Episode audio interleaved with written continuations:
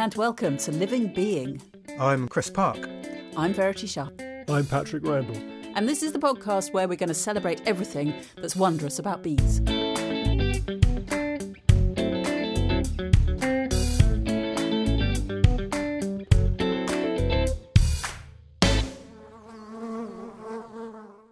So, in this episode, I'm going to be talking to Bridget Strawbridge, who is somebody who's very active on the kind of bee scene in general, isn't she, Chris? Have you you must have come across her. Bridget's amazing, and she has expanded her knowledge into all bees, not just honeybees, but bumblebees and solitary bees. You know, mason bees and miner bees and cuckoo bees, and and understands how they are and what they need. She's great. And she hasn't actually been doing it that long. I mean, she's written a book called Dancing with Bees, which is lovely, and it tells this story of kind of how she just kind of had this Damascene moment about it all about 20 years ago, I think. But she's she spoke at your club, didn't she? Yeah, um, she came to speak to or she came to speak to the uh, Kennet beekeepers, and I'd not I'd not long started in beekeeping, and I was I suppose everybody there was focused on the honeybee. And uh, and beekeeping itself, and she suddenly wowed everybody with all these facts and interesting uh, narrative about different species of bees and how they were uh, how they were amazing pollinators and and also a lot about flowers. She's got an incredible knowledge about flowers. And and this is why I went to see her. I actually recorded this um, interview with her a couple of years ago now um, for a program that we were doing at that time, and I, met her on the allotment, and we kind of went around looking at everything that was growing there because she was making the point that lots of people think about getting honeybees and they get honeybees, but they don't necessarily then take that logical step of thinking about what they're going to feed them. You know, you get a dog or a cat, you wouldn't think not to think about that question, but it, it, I just think that's really interesting that people put a hive in the garden, but don't actually necessarily think about what they're going to eat, eat if eat is the right word. No, that's right, and I think uh, I think a lot of the time the, the beehive comes first, doesn't it? The bees and the beehive. What do you think, Chris? I mean, the, and often, you know, there may not be around if there's other beekeepers around. There may not be enough for, for, for bees to forage on. Yeah, there is an etiquette if you're going to start keeping bees to check out your local beekeepers and to see if you might be, you know, if your bees might be competing for forage or if your bees are closer to someone else's, and obviously to keep your bees healthy also. And but you know, bees will travel up to four miles, but most of their forage comes within the first mile radius. So it's really important, I would say, to to make sure that your bees do have you know uh, forage and they're not competing, and that they've got a good, diverse richness of, of forage, just like us. You know, a, a well balanced diet is is good. Okay, well let's uh, see um, what, where Bridget takes us with this. I, I love doing this. Um, she, her allotment is in Dorset and it's on the flight path to somewhere or other. So I have to slightly apologise for the amount of planes that go over when we're talking. But um, she's just such an enthusiast. So yeah, here's Bridget. So this is a common carder. Is he Bumblebee. okay? Yeah. She? Yeah. Right. Seems quite. Now you see that that that tired. Sticking its, her leg up. She's posturing. Um, she's tired. She's. I'm going to put her on um, the Viper's Bugloss in a minute, but she's only lifting her leg up to tell me she's posturing. What do you mean posturing? She's saying, "I can sting you. I can sting you. Back off." And you see, there are videos online talking about bees high fiving. She's American, obviously. yeah, yeah, of course. She's not high fiving she's, just saying the she's bee just warning if you're too you. close yeah yeah. yeah because yeah. they won't sting. This is the other thing people think oh we don't want bees they're going to just sting everything. But they don't. Oh, they won't they come don't. and actively sting will they? No. they'll sting if you tread on it because they're they're being threatened but especially bumblebees. Um, bumblebees and this particular species very very placid. Beautiful i'm going to go and put her on one of the plants that we saw lots on the Viper's Bugloss. So that's why I've come to see you, Bridget. In fact, I'm with Bridget Strawbridge, um, who is passionate about bees, as I'm sure you've already picked up. Uh, but it is this question of forage. So, in a garden, what should I be planting? Right, well, first of all, don't just plant for your honeybees. So, um, plant for all the bees, for all of the different wild bees, and for other pollinators. And to do that, you need to start thinking in terms of the size of the bee, the type of the flower it accesses, the length of its tongue. So honeybees have got, um, I think their tongues are about, oh, I don't know, between six and seven millimetres long. So they are going to be in direct competition with, for instance, the bumblebees that have similar length tongues. So you need to plant more of the sorts of plants like Cotoneaster or sedum or um, you know anything that a honeybee likes. Plant loads more of that, but think beyond honeybees and beyond bees in general. And you see on the allotment here, we've got so this this is mint, flowering mint, and you can see it's attracting hoverflies and the, these are actually white-tailed and buff-tailed bumblebees. So bees or pollinators with short-ish tongues. Are all Is there something here. about this mint flower that tells us what sort of bee might attract it? I mean, is there a way of, you know, maybe we don't know our plants as well as as most, and you know, is there something about the flower shape that will give us an indicator when we're kind of looking in garden centres and well, things like that? Yes. Um, so if you if you look at this, th- this is short. It has a very short um, corolla, so so you can tell straight away that That's the petals, that, right? that that's that's the bit from the access to the tip, and the nectar's down here at the bottom. So a bee with a very long tongue, a bee with a tongue, say that's 15 millimeters long, would s- struggle and it would find it awkward to get its tongue in there. Yeah. So you're looking at this and you think, right, probably, not definitely, but probably that would suit a short-tongued pollinator. And then you look at what's on the plant, and you know, lo and behold, they are all short-tongued pollinators on this plant. Um, And the of honeybee is a short-tongued pollinator. That's the way to you think know, about that. it's it's it's not called. It's called a medium tongue, but actually, if you look at the scales of tongues, so tongues go from between about um, 0.5 millimeters through to about 15 um, to 20 millimeters. Honeybees are about six to seven, so they are relatively short-tongued, but they're not called short-tongued. Okay. It's always complicated. It's so isn't it? complicated, Yeah, but yeah. they have the same length tongues as, um, uh, I- think, as tree bumblebees. I always see, whenever you see honeybees on a plant, you also see tree bumblebees. So you think, okay, um, it, that plant, so Cotoneaster, is always covered in those two, and also early nesting bumblebees. So you, th- this is what you start to watch, and you start to see the same bees on this plant. And if you were to look at, um, if I see a plant somewhere that's got a deeper um, flower, much deeper flower, you would find, say, the beans, and the, the beans over there, you see Or the morning the, glory? the runner beans, Oh, yeah. runner beans, um, and also also things like sweet peas. They have very deep, um, the, the nectar's deep down, so that would take a long tongue bee. Short tongue bee wouldn't be able to access that. They're a bit more like those sort of snapdragon-y type flowers as well, aren't they? Yes. The sort of ones that need a little bit of an an, o- something to land on it and open it. And Yes. then go down Yeah. in to the tube. And strength. Yes. For, for a snapdragon, you need a big, strong bumblebee to force its way into the snapdragon. Yeah. So, so you, so you just mentioned that we've mentioned three different types of flowers. They're all different. They all attract different bees, different types of bees, with different um, abilities to access the nectar. So, so you're, and that's just bees. I mean, when you start to come on to, to butterflies and moths and, and hoverflies, it's another. It just just just gets bigger and bigger.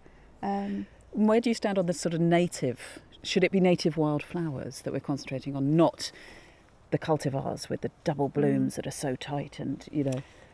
if you're in your garden um, or on an allotment, and, and I would plant anything, I would plant anything because lots of these, um, the non natives, actually have a longer flowering season. You know, some of the Mediterranean plants seem to flower later in the season, whereas our native plants, with, with, with the weather changing at the end of the season, are not flowering in September and October when the pollinators still need them. So, as long as you're not close to an area of native woodland, for instance, where they might escape, I would say plant any plants, plant native, plant wild, um, and plant the cultivars as well, as long Mm. as they're not the double, um, the double-headed ones that the bees can't access.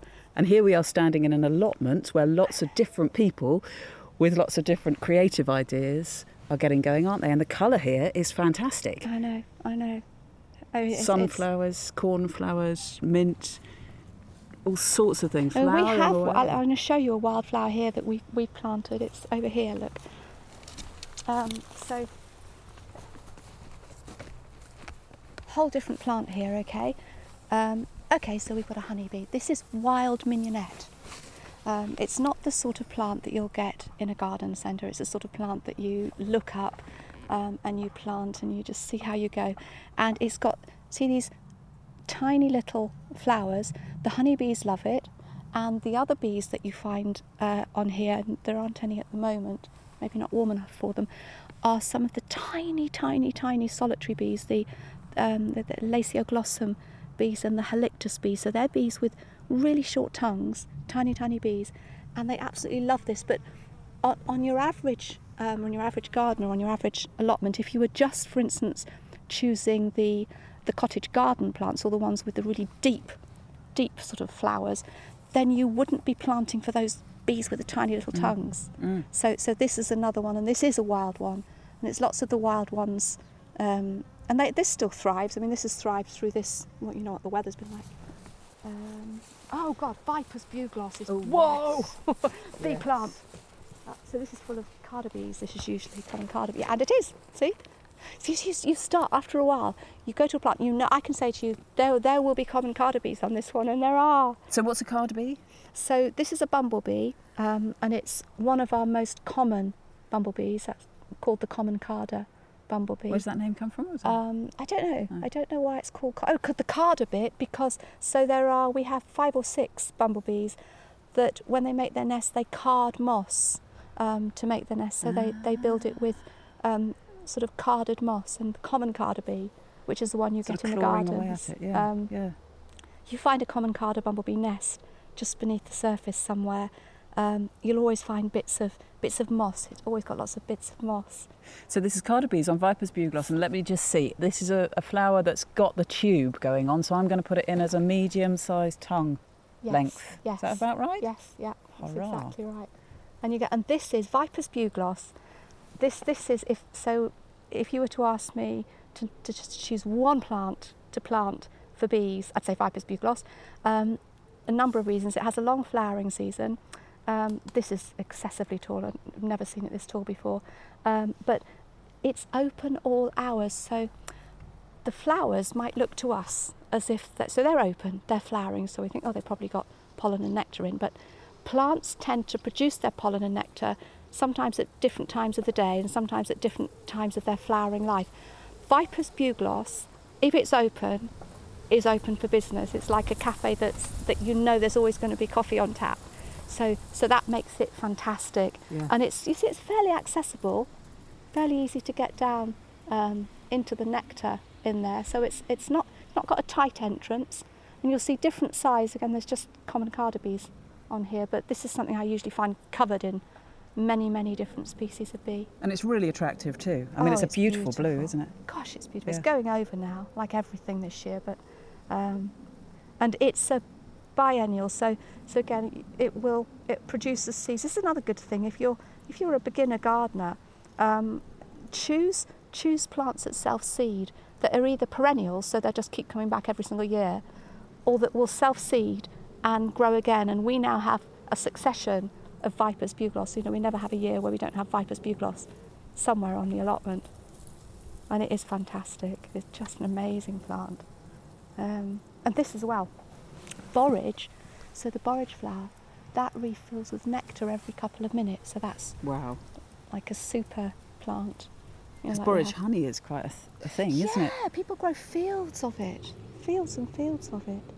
Um, and this, oh, oh, this one, none of them look like much at the moment. Um, but this is wild marjoram. Okay, so the thing about wild marjoram um, is that it has higher sugar content in its nectar than pretty much any other plant that you grow.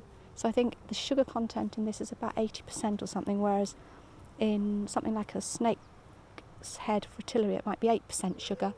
So, so this, high reward, high reward nectar. Um, so that's another, it's all these different, uh, different whys and wherefores, and lavender. You can't go wrong with lavender. Lavender's best for the longer tongue bees. Um, so if you look here, although that's a small flower to us, but look at how deep Oh, yeah. what you were saying earlier. Yeah. You see, this is the thing. You get up close to a very familiar plant like lavender, which you just sort of think is, is you know, this kind of very bracty type plant. And actually, to go up close to an individual flower is tells a whole different story. Yeah, yeah. Um, right. So, oh hello. You see, look at the queen. Whoa. Wow, Queen Bumble. totally. Big. you could did you could you hear the different sounds? Yeah. The deeper bush. Much deeper. This is lamb's ear, um, Stachys, and um, we plant this just actually the bumblebees adore it, but we plant it just for one solitary bee. We plant it for the wool carder solitary bee. So not to be confused with the common carder bumblebee. So the female wool carder, um, when she lines her nest, she lines it with. So she comes down to you see the hair, the beautiful hairiness. Yeah, just She comes down. Look, she scrapes Oh, yeah.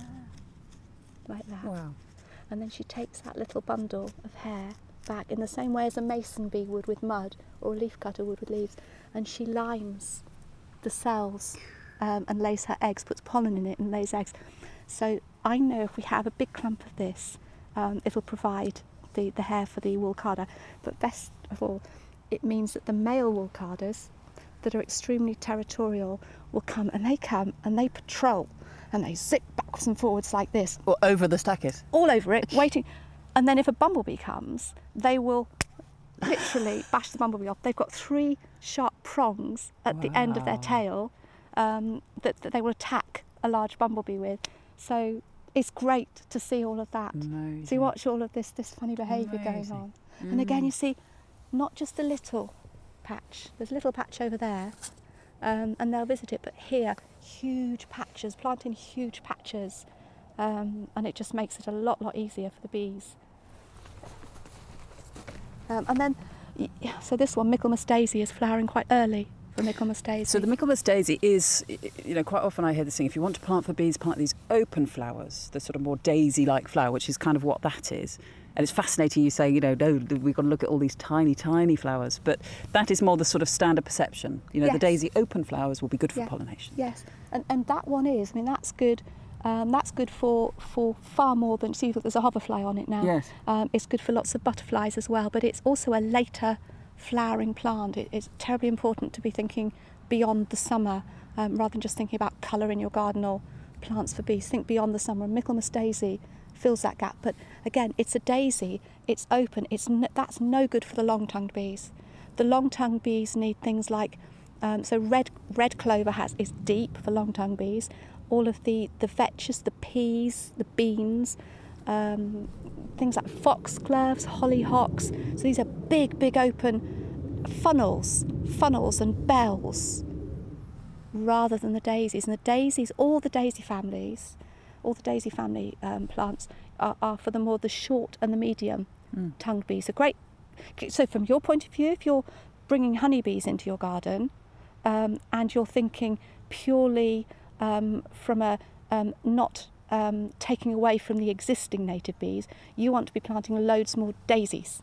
That that's and, and things like the mints and the honeybee plants. But then separately, if you want to help bees, and that's you know that's what, what, what you're talking about, you would then introduce a whole load more flowers, this mm. whole variety, so that you are catering for all their needs. And one of the things that you think is if it flies straight past your garden, it doesn't doesn't stop. You know what what are you missing in your garden? Oh, it just makes me feel so excited about, you know, doing exactly that, building a kind of tapestry. But how do we know when we've got enough? How much is enough forage for a hive mm. of bees? We've got a third of an acre probably. Oh, yeah, you can't you can't do that No. in your in a third of an acre because bees.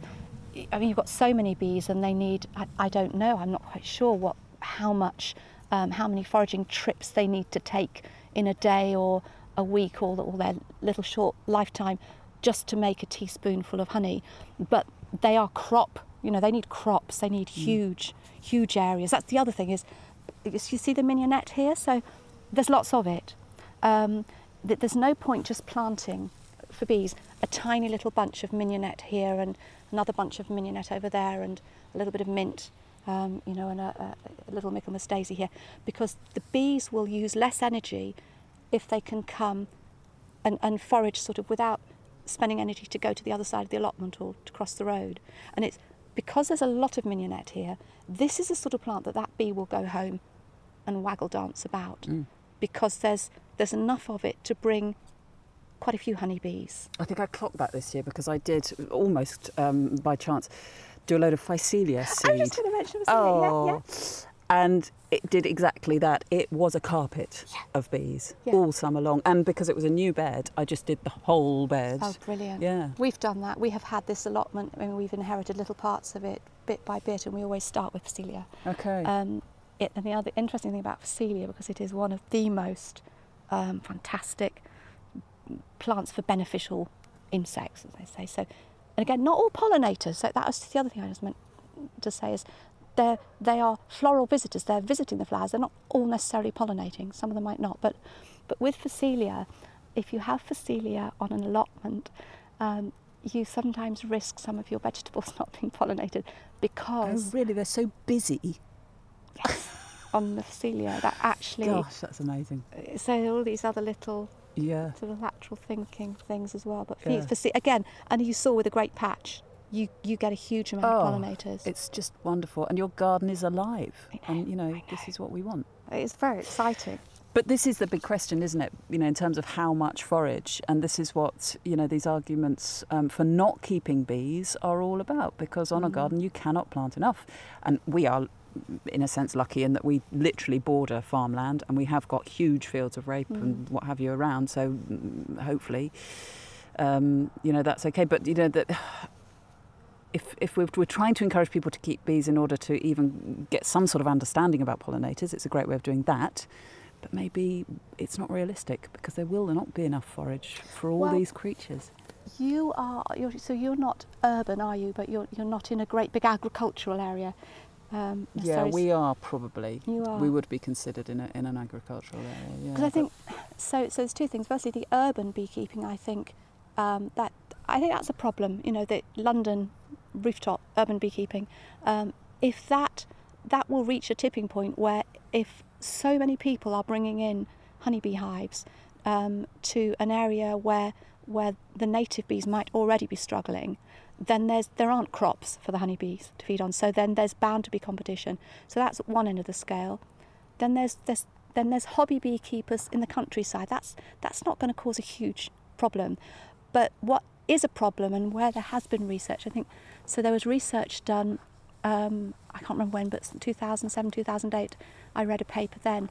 Um, so this was done in Scotland by Dave Goulson and, and his team, and they looked at areas where honeybee hives were being bought in commercially en masse, and they they looked at the impact that those hives were having on local um, bumblebee populations, and they, they looked at four different bumblebee um, species, and there was an impact. The bumblebees were smaller.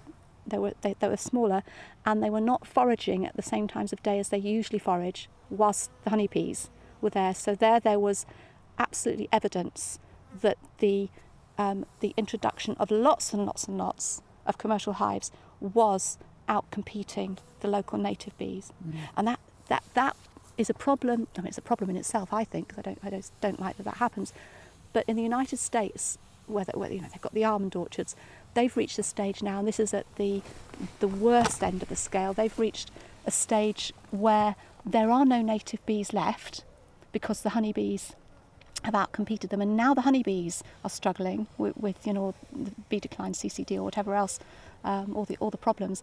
Um, there's n- no, no plan B. The native bees have gone. So, so it's a problem. It's a problem on the vast scale with mass, huge commercial beekeeping, and I also think, and people are beginning to see that it's a problem for um, urban areas. Um, I think so. There's a, an association, the London Beekeeping Association. Lots of beekeeping associations are starting to pick up on this, and they're starting to advise their members, their um, beekeepers, to to plant for the native pollinators as well. So I think it's something that people are becoming aware of. Well, you have. You, it's one of the things mm. that that you've become aware of almost straight away. The other thing, of course, is neonicotinoids. We Oh. now have a ban, don't we? Yeah. But there was, you know, this whole range of perfect for pollinator plants that we were all being Yeah. sold, and now, of course, everybody's realised that actually maybe they're not because the neonic treated seed um, actually creates a plant that is damaging to bees. I mean, I it never ends, does I it? know. So, so now what? We go into the garden centre. What should we be thinking? how do, how do we approach that? Um, so, for me, I, I actually would not go to a garden centre now unless I knew, um, unless I could speak to the, the owners or the managers and establish that the plants had not been treated with any type of chemicals, um, because I would not want to bring a plant like that into my garden. Um, there are some, um, not garden centres, some big supermarkets and outlets that you can go to safely now. And I know that B&Q Yeah. have removed neonicotinoids, um, or I think already from um, from their supply line, and I know Aldi have. I think Homebase are in the process of doing that. But but I I would work myself on better safe than sorry, and, and I it's easy for me to say this, you know. Um, we've got an allotment. We know how to plant from seeds. I know how to take cuttings. Um, but if I wasn't a gardener, um, I would be looking online and sourcing plugs from. Uh, so there are lots of places you put in organic supplies. I know doesn't need to be organically certified, but there are plenty, plenty of places that you can buy um, plants that have not been laced with neonicotinoids or any of the other pesticides. It's not just the neonicotinoids; it's all the others as well. I, I would just, if you if you are able to source them from someone um, who has grown them organically, or from a car boot sale, or from the side of the road, you know, fr- from a friend or a neighbour who grows their own plants and has surpluses, I'd every time do that. Mm, mm. Every time. And I'm a big, you know, grow from seed person. I, I just Yeah. love all of that, that kind of nurturing. But the seed as well, right? We need to be buying organic You seed because well, that could have been treated if we don't do that. You can tell if it's been treated because if something's been treated with neonicotinoids, it's coloured. It's it's bright red and yellow and blue and green. So if you buy um, non-organic seeds, if you buy a, a packet of um, or mignonette seeds or borage seeds or whatever, and they are natural, they look natural, then you're okay. You're okay with that because they haven't been treated. So seed-wise, it's much much safer to do it from seed, Mm. from seeds or cuttings. Far far safer.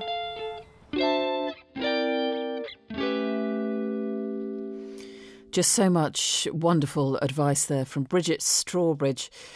I love the way that she thinks of everything on her allotment as being on a bee level, um, and just incredible amounts of information about bee tongue length. That never even occurred to me before, um, affecting which forage that they choose. Just imagine being a bee, you know, all day long having your tongue in flowers. What a life. Isn't that great? Nectar aplenty, you know. It sounds blissful, doesn't it? Especially does. all those plants that she's kind of referenced, like what was it, the Phacelia she talked about, or was it the Viper's Bugloss about being this cafe that's open for 24 hours a day? I love that. yes, right, coffee on tap, nectar on tap. Yeah. And imagine, you know, and having a long tongue. What a, what an experience that would be to to wait, you know, uh, because some nect some nectaries do fill up in warmer weather, so you could be kind of flying over these things that you love the taste of, and then waiting for that hot day when the nectaries are full up, and then you zoom straight down and have a bit of that. You know, great. But what a what a life to be a bee. I do recommend her book as well, Dancing with Bees. It's lovely. It's just kind of this wonderful journey into um, how she discovered them and how she's discovered the wealth um, of all the sort of different varieties of the species. Um, and everything. But Chris, I'm quite intrigued about how you planted up your place because you've got a lot of hives, haven't you? And you've got a lot of things growing. So did you have you consciously planted for bees, or have you just let it go and do its own thing, or what? A bit of both, gathered, I would say, in a way. I'm lucky to be on an organic farm near a spring, so it's great, good, good water as well. And I think land likes to, from from the land's point of view, I think it likes to change slowly. And so I'm in a woodland, a sort of young woodland, and I've slowly brought in things that I know for biodiversity, but also that I know bees will like from around the farm, and have planted other things. But you know, actually, if you just leave a piece of land to go wild, it's great for bees. Uh, thistles, for example, most people pull out. Bees love thistles. Uh, ragwort, which you're not really supposed to let grow, but bees love that too. And you know, hogweed, they're all on at the moment. Um, so many things, dandelions, brambles, things that you might not want in your garden, uh, are actually really good for bees too. And most things here, like the burdocks that we let get really big, which might overtake someone's garden, but if you've got more space, let them grow. Bees have evolved for you know, at least 40 million years with you know side by side with this great relationship to plants. So native pollinators, uh, the clues in the title. You know, if you let your land go native, uh, they will love it and have uh, good forage. Yeah, and and although Bridget was actually saying that even non-native plants are, are beneficial as well, and there there aren't, it doesn't have to be those those specifically those native plants, but um, particularly single-headed uh, flowers are they could be non-native or native. It's but I also just was really interested in what she was saying about the the, the volume of, of flowers that you need. Obviously, if you haven't got a huge garden, it can be difficult to grow large patches of things. But uh, you know, this approach that we put a little pocket of this and here and a little pocket there probably isn't enough for, for for the bees. They need big areas, and the honeybee particularly needs to, you know, it's looking for big patches of uh, of, of plants, is it big fields of borage or big fields of oilseed rape or whatever. I loved that point as well. I thought that was really well made. That kind of, you know, don't just plonk plant. Um, you know, you need to pl- plant a lot of whatever it is. Because do you remember, Patrick, once when we were walking, I don't know, I think we were in Jersey or somewhere like that, but there was like a verge, but somebody had just put just nothing, but I think it was thyme. But it, and it was very much a cultivated sort of variety, and it, but it was absolutely a carpet of bees, was, wasn't it? it was. It was just just gorgeous when you see it like that. But I take your point, Chris, about everything, letting everything go wild. But um, we just have to say for our dear listeners that Patrick and I live together. So um, th- we last year um, did that with our garden. We let it go wild. But it is it's going to be for most people this question of how you keep that under Yeah. control. Because this summer for us now, I'm seeing thistles coming up everywhere, and I'm afraid I am sort of putting them out because once you've let it go. Um, you've got to stick with it, haven't you? And it's this, it's just, it's hard. It's hard, but I suppose a wild patch. Everybody can do a wild patch. Maybe that's that's more realistic. Yeah, keep the thistles in one place. keep them in one place. I mean, some thistles are more voracious than others, aren't they? Spear thistles, especially, are pretty dangerous, I'd say. And uh, but things like creeping thistles aren't so bad, but bees still love them. And the, the lovely sort of nodding musk, sort of nodding thistles that you get, especially bumblebees love those too. And they're often flowering also in the June gap.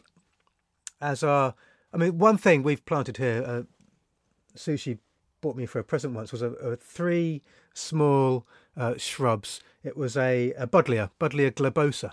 Mm. And they're brilliant because they're just coming to flower when all the hedgerows and, and, and everything that has. We've had this great honey flow on now in May, and it's just coming to an end. And, and these buddleia globosa are just coming out, and, and honeybees love those. But, and the, the purple buddleia that everybody knows are great for butterflies and longer tongued species, but the but the honeybees can't get in them. So for honeybees, this this sort of yellow, small, spherical flowered buddleia, buddleia globosa are great, and they've grown quite large, and, and I love them. I'm not sure where they're from, South America, I think. And uh, you know, and a good you know a good shrub will just get bigger and bigger until it's its full size. And you know, if you plant one lavender plant here and one sort of thyme bush over there, then yeah, like you said, bees. And as Bridget said, bees might might not bother because there's not enough um, en- enough of it. But a shrub will, will get to a good size where bees will, will be all over it because there are lots of flowers on, on one plant. That's right, and actually, um, that's one thing that I was thinking as well. Uh, you go further, trees. Um, but Bridget, I don't think mentioned it in, in the interview, but trees are just a massive benefit. You know, you've got horse chestnut, um, you've got the the uh, Fruit trees. fruit trees, and uh, and the limes, and, and all those sort of things. And and a, and a tree standing there can be, you know, have as many flowers on as a small meadow. You know, so Great. um, yes. This is, this is another, another thing about, you know, the focus is often on these lower plants in the garden, and actually we need to look at, you know, what, what the trees can offer as well. Brilliant. Well, look, lots to think about. And actually, that what I really like is that it also draws your eye to everything when you're like out walking and things like that. You know, you notice the plants that are flowering that might have bees attracted to them, and that's something else. You know, you bring that back to your garden, don't you? Go out and take little nature notes. But let's wrap up for now, and um, we'll be back soon, won't we, with, with our next episode? We've got all sorts of people in the pipeline, but give us some names. We've got uh, Norman Carreck, Martin Bencsik. That was a good one, wasn't it? The bees in the cello. So listen in to the next episode of Living Being. See everybody soon. Thanks for listening. Thanks for listening. Cheerio. Be well.